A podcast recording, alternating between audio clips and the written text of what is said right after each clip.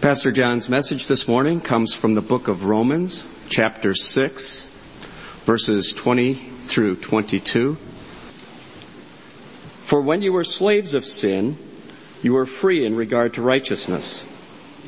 Therefore, what benefit were you then deriving from the things of which you are now ashamed? For the outcome of those things is death. But now, having been freed from sin and enslaved to God, you derive your benefit, resulting in sanctification and the outcome, eternal life.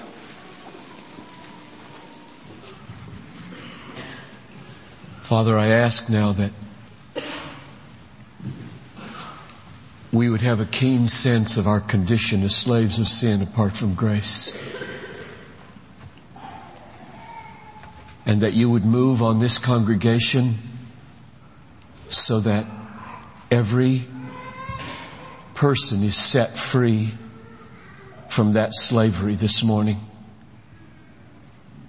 by the power of the Holy Spirit and the instrumentality of your word. And I ask that on that path, none would fail to obtain eternal life. So Lord, come. These are weighty, weighty matters. Give a sense of earnestness and seriousness and weight at this moment in this congregation, I pray. Remove all trifling and glibness and grant that we would sense that we stand before the living God and that our life is short and eternity is long and heaven and hell are real. And the matters that Paul takes up here are of infinite importance. So grant an ear to hear, I pray, and guard me from error. Keep me faithful to the scriptures. I ask in Jesus' name. Amen.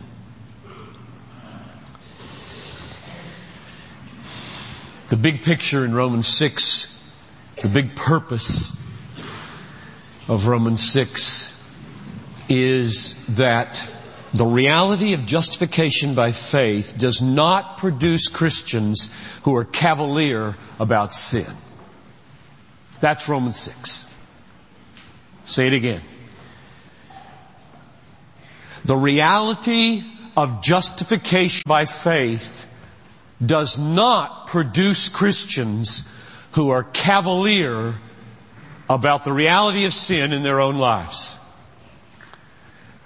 Or, put it another way, Paul writes this chapter to show why believing in the righteousness of Christ as the ground of our acceptance with God does not produce indifference in us towards sinning, but makes us dead set against sinning in our own lives. Now let me underline that little last part, our own lives, because there's not a word in Romans 6 about getting bent out of shape because of somebody's sin against you. Way too much of our emotional energy is invested in that. This text is all about my sin, not yours against me. And that's where we should invest most of our emotional energy. In a marriage, as parents, at work. And so don't point any finger doing Romans 6. Stand in front of the mirror of the Word of God. The big purpose of Romans 6 is to show why justification by faith always brings sanctification with it. Or as the old time teachers used to say, this chapter teaches why faith alone justifies But the faith that justifies is never alone, but is always leading to and accompanied by holiness of life. So, even though justifying faith does not produce perfection, as we've seen, it always produces new direction. What's so weighty about this text today is that we will see that this direction is the only path on which you can attain eternal life. Saving faith, justifying faith, dethrones sin, enthrones God, and puts us at war with our own bent towards sinning. Now three things become increasingly clear as we get toward the end of the chapter. They're repeated several times. In this text today, we'll see them clearly.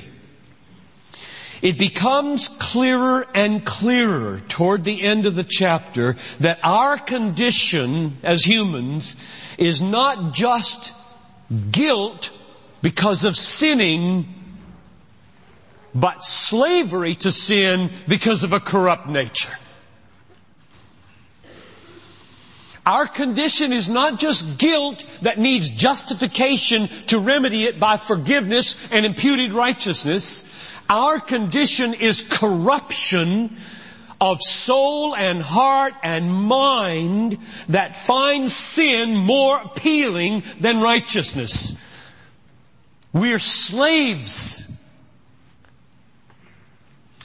The second thing that comes increasingly clear as we get toward the end of the chapter is that the only deliverance possible is God's deliverance from this slavery. We saw it last week. This deliverance that we need is decisively the work of God and dependently the work of man.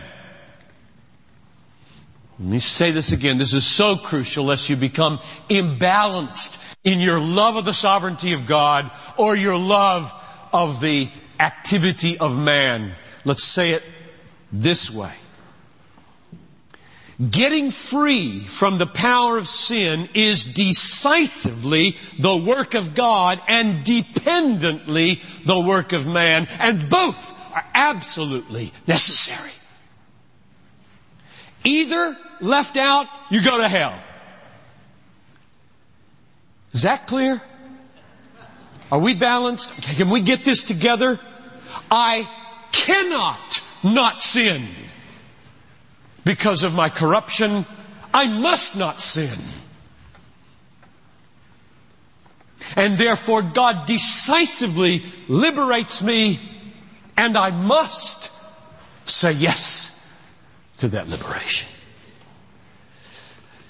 The third thing that becomes increasingly clear here at the end of the chapter is that eternal life depends on that liberation, that sanctification, and not just on justification. In other words, if a person says, Oh, I'm justified by faith alone, on the ground of the righteousness of Christ, therefore, I don't need to make war on sin. I don't need to renounce sin. I don't need to present my body and its members to God as instruments of righteousness. That person is probably not saved. Nor unless they experience deliverance from the mastery of sin will they inherit eternal life. That comes clear in this text. So let me summarize those three points. Number one, all of us are by nature enslaved to sin. We don't rule sin, sin rules us. Number two, God alone is the decisive deliverer from this slavery, and our part, which is real and crucial, is dependent on His part. Third, without this deliverance from the rule and the slavery of sin without this new direction, not perfection, you will not inherit eternal life. Well, do you feel why the ministry is serious to me? Why every Sunday morning is weighty to me? There are no light Sunday mornings to me. We don't do Christianity light. There is no Christianity light, as though the only thing heavy was the day you made a decision. It's light after that. That's not Christianity. Every Sunday, the ministry, and here I mean my preaching, your small group involvement, why did David and I meet tonight at seven o'clock with all the leaders of the small groups? Would you be there? Please, we are not playing games in small groups. Exhort one another every day as long as it is called today, lest there be in you an evil heart of unbelief leading you to fall away from the living God. That's small group ministry. Your life hangs on small group ministry. Family devotions, are those light only? Teaching your children? Personal devotions over the Word of God, where you get alone with God and read the Word? Pray? Is that light? Is that icing on the cake of the done deal? Unessential? The answer to that is all of those things are God appointed means of grace whereby the triumph of faith gets victory over sin in your life, which verse 22 is going to teach us is essential for eternal life. In other words, the ministry is weighty. Your ministry to your children is weighty. Your ministry to your roommate is weighty your ministry to your own soul. Hope in God. Oh, my soul. You preach to yourself? That's weighty. You gotta preach to yourself. You gotta preach to your kids. You gotta preach to your roommate. You gotta preach to your colleagues and neighbors. This world is weighty. You'll watch the game this afternoon at 3.30. Nothing there will tell you this world is weighty. Be careful with it. Be really careful with it. Every little advertisement that comes in be silly. Will commend materialism as the means by which you can make something of your life and have a happier day. Don't be deceived. Everything is weighty. Now let's go to the text and see these three points as Paul lays them out. Verse 20.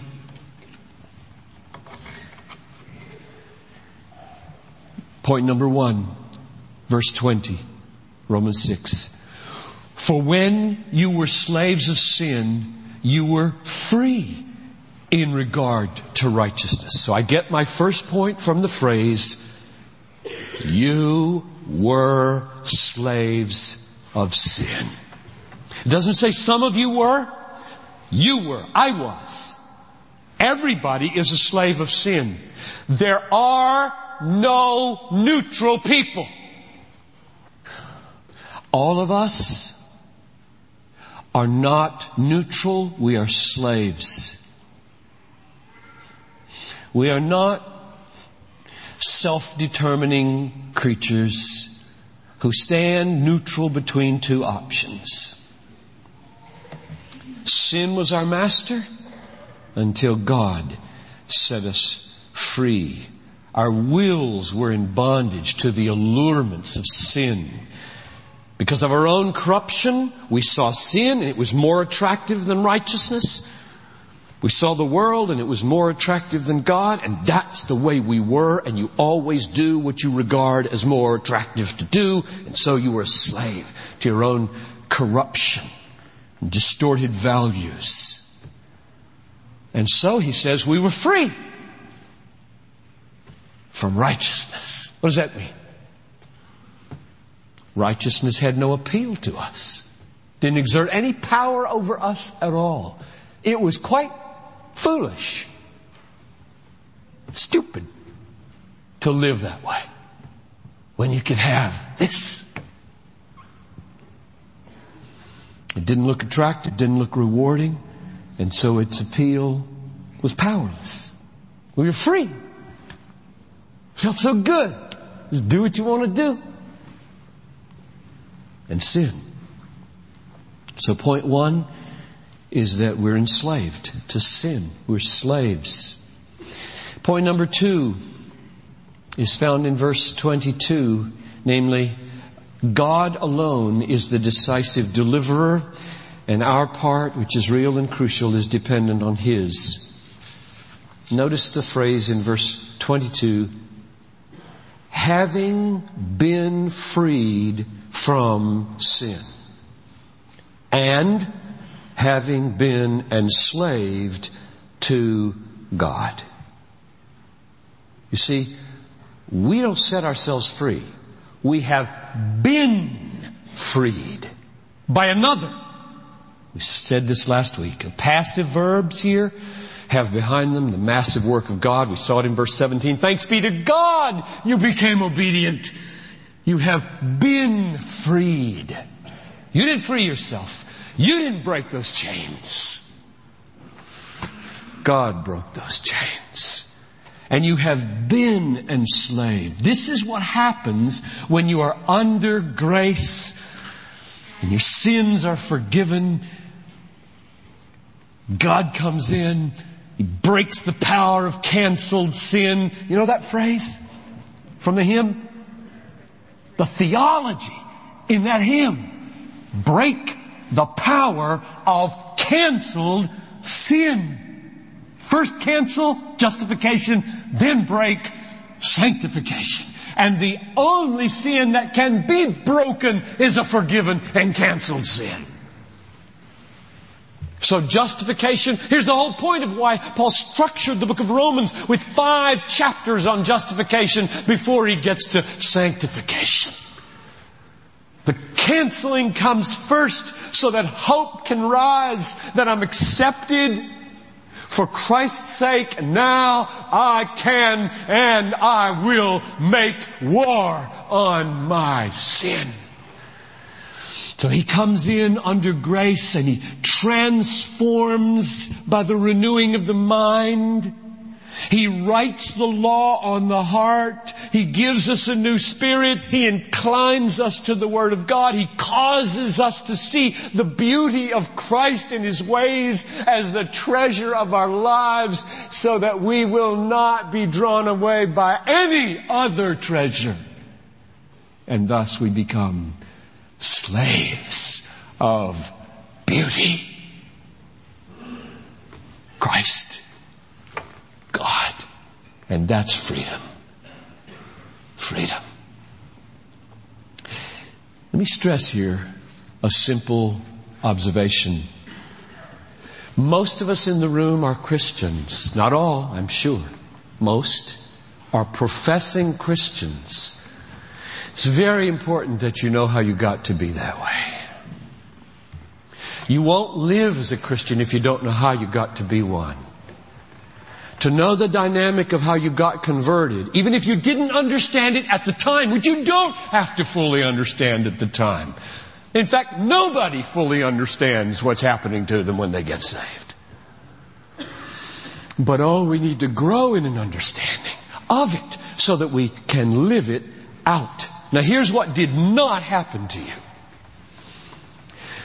Becoming a Christian does not mean standing neutral before two possible slave masters, sin and God. And contemplating in neutrality and ultimate self-determination which one you will choose. That's not the way anybody in this room got converted.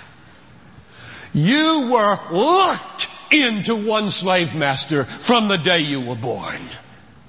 That's the point of Romans 5. So, let's get a new picture before us. A battleship. 1800. Maybe earlier. King Jesus, captain. A slave trader ship with you in chains in the hole. Captain, sin. How are you going to get free? I'll tell you how you get free.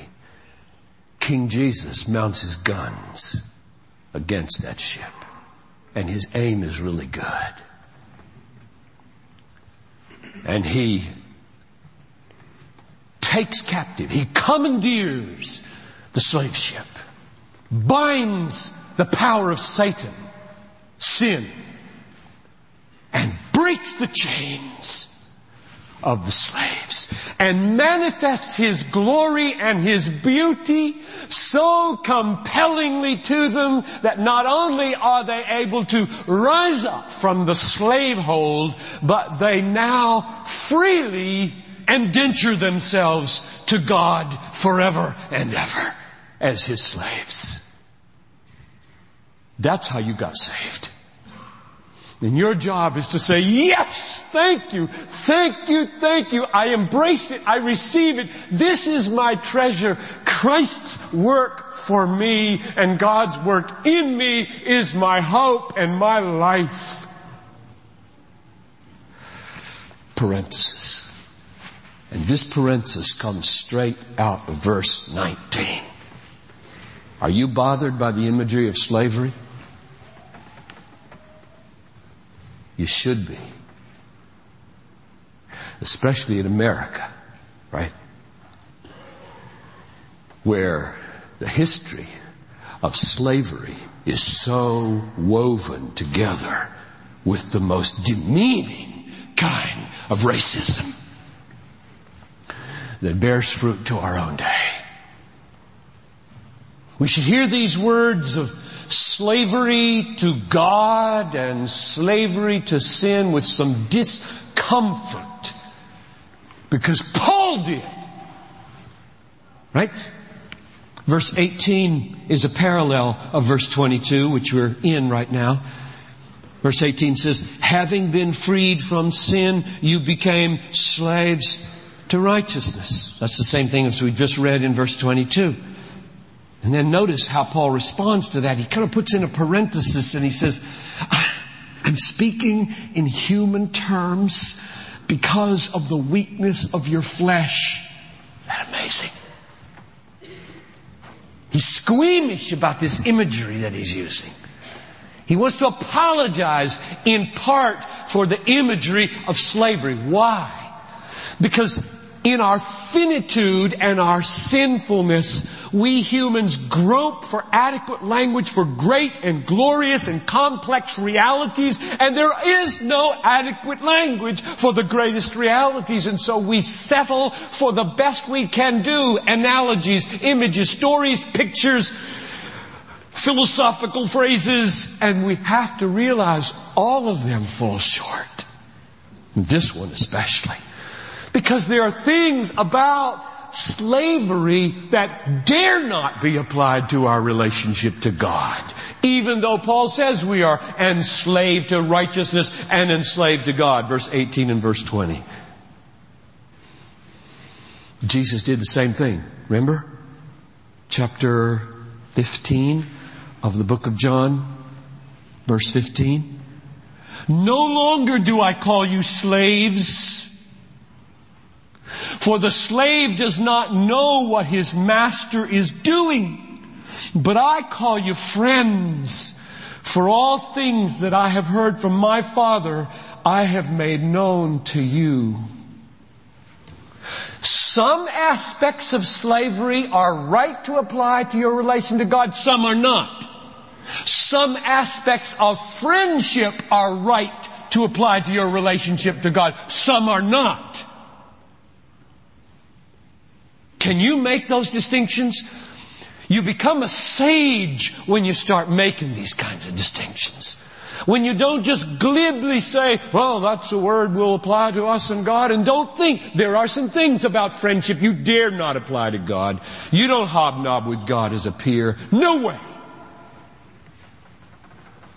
God is God in heaven, and we are on the earth. Let all the earth keep silence before Him. This is not mere friendship.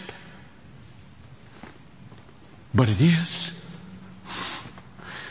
It is. And it is not slavery in all of slavery's connotations. But it is. It is slavery.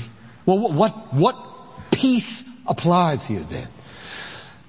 Chapter 6 of Romans, verse 6, 16, 17, 18, 19, 20, 22, all of them talk about slavery. It's all over this chapter. You know what it does not imply in any verse of this chapter? It does not imply being forced to do something against your will. Isn't that interesting? That's what we think of as slavery. None of these uses mean that.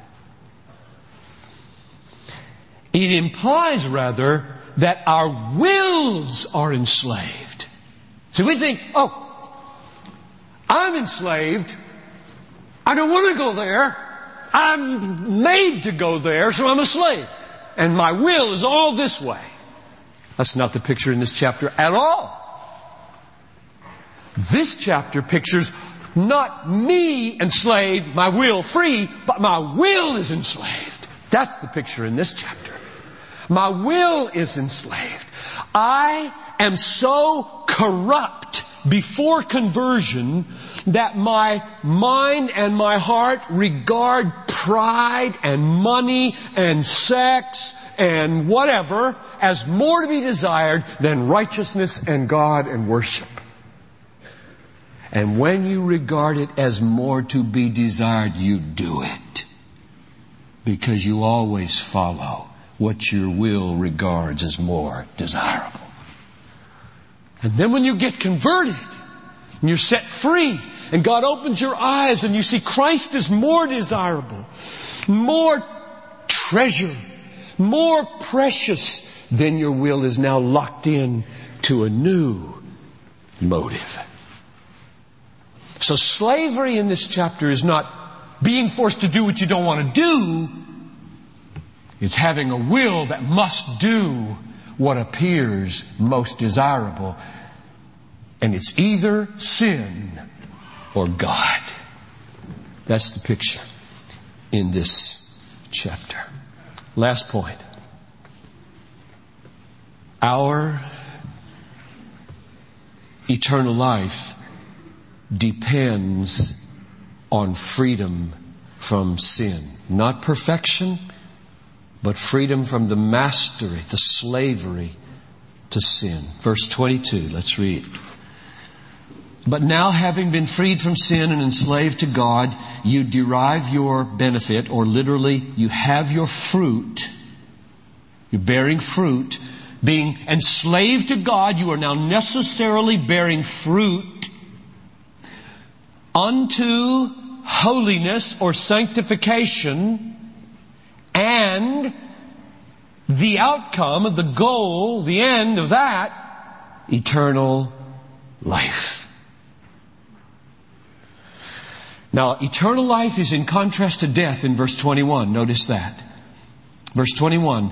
What benefit, what fruit, literally, what fruit were you then deriving from the things of which you are now ashamed? For the outcome, the goal, the end of those things is death. In other words, the result of living in slavery to sin is death. But now verse 22 gives the contrary. The result of being freed from sin, bearing fruit unto sanctification is eternal life. And those two steps leading to that third are essential. One, freedom from slavery to sin. Two, bearing fruit unto holiness or sanctification. And its end, its end, eternal life. You see how serious the fight of faith is? Remember what Paul said to Timothy? 1 Timothy 6:12 Fight the good fight of faith. Anybody know what the next phrase is? Lay hold on eternal life. If you think, say, and act, you don't need to fight this fight. You let go of eternal life. Do you see what's at stake in your fight, young people? At high school, grade school, college, 20 somethings, 30 somethings into the career, middle age, reached it? Wasn't what you thought it was going to be? New choices on the horizon? Aged? How will we die? You see what's at stake in fighting the good fight of faith? Oh, may you come to the end of your life like Paul in 2 Timothy 4, 8 and say, I have fought the good fight. I have finished my course. I have kept the faith. Henceforth, there is laid up for me a crown of righteousness. He never stopped fighting. Not to the very end. Not to the very end. And I'll bet when the lion was coming at him or the sword, whichever it was, he was fighting at that very moment. Oh Christ, keep yourself clear and beautiful before me lest I embrace apostasy as more to be desired than this sword. This is so serious. So let me close by saying we are saved by grace through faith. Real faith. Faith that receives Jesus not just as a truth, but as a treasure. You are saved this morning by receiving Christ as your treasure. And that faith does two things. It shows itself real in two ways. It leads to justification and it leads to sanctification. Justification is our legal, righteous standing with God because of the righteousness of Christ. Sanctification is the practical, progressive outworking of that righteousness in a changed life of holiness. Real faith leads to both. So justification is necessary for eternal life as the legal ground or basis of it, which we obtain by faith. And sanctification is necessary for eternal life as the public evidence that our faith is real. So, this Christmas, now, look away from yourself. Look to Christ. Look to the cross. Look to the obedience of the perfect one on your behalf. Look to the resurrection. Look to the reign of Christ as the ruler of the kings of the earth. Look to the Holy Spirit poured out upon all those who put their faith in Him and may God grant that in looking you will see Him compellingly superior to all other masters especially the master of sin. Now, receive the benediction. May the Lord grant you to be freed from the power and mastery of sin in your life. And may you, on the path of a new direction, find the inheritance of eternal life by grace through faith. And all the people said, Amen. You're dismissed.